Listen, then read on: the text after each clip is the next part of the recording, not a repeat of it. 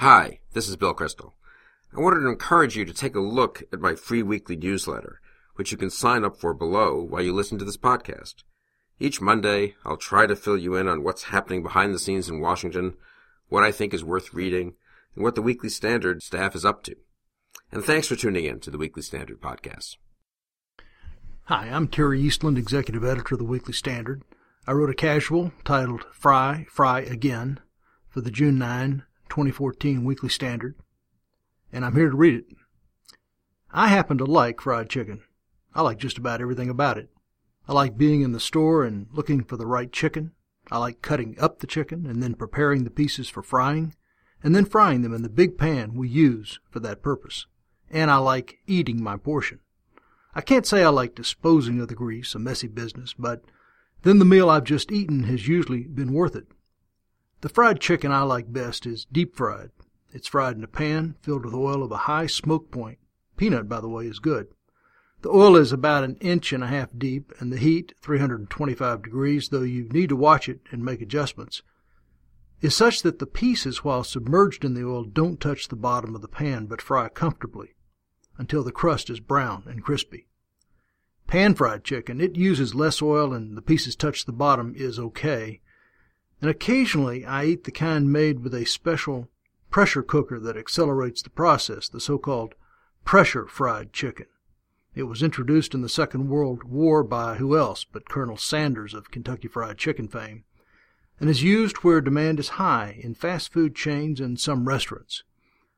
But when the measure is taste, neither pan fried nor pressure fried can match deep fried chicken, provided it is made right. I learned about fried chicken growing up in Texas in a family that ate a lot of it. My mother's mother didn't go to the store for her chickens, but raised them out back, near the garden. She could wring a chicken's neck, a skill, alas, I did not learn, and she used a large cast iron pan for frying the bird, as did my father's mother, and as did my mother, a home economics teacher. To the extent I thought about such things in those days, I would have guessed that fried chicken was a Southern invention, since it was often referred to in my part of the country as Southern fried chicken. But history tells a more complicated story. Four hundred years ago, chicken was being fried in Scotland, though not in prissy England, where it was baked, and in West Africa, precursors, it turns out, of the fried chicken that first appeared on our continent in the American South in the late 17th century. Today, fried chicken remains a staple of the South, as the old cookbooks call it, but in the past 80 years it has become popular across the country, admired today even by the best chefs. It is a natural food, indeed a great American food. And if it is to be good, two things matter. The first is the chicken itself. Roasters, ranging from three and a half pounds to six, aren't bred for frying. They're just too big to make good fried chicken. I learned that lesson while a student in England when the only chickens in the market the day I was asked to fry chicken were big roasters, one of which I warily bought and tried to fry. Broilers or fryers, the terms are used interchangeably, range from two and a half pounds to above four, and do make for good fried chicken, especially if the bird is on the lighter side, less than three pounds. Obviously, the smaller the bird, the smaller the pieces cut from it, and in my experience, smaller pieces fry best in the crackling deep fat. What also matters is how you cut up a chicken to get those pieces. A chicken easily yields eight pieces you can fry two wings, two thighs, two drumsticks, and two breasts. And the skilled cook can find the wishbone, surrounded by a delicate piece of white meat. On YouTube, you can watch cooks demonstrating how to cut up a chicken with surgical care using a small chicken knife.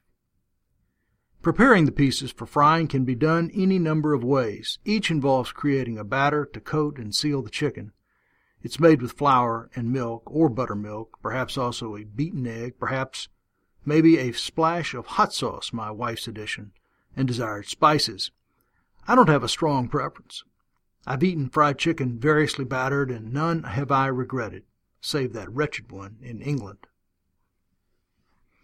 Recently, our daughter Katie, who ate her share of fried chicken growing up, though only breast meat, decided she'd learn how to make it.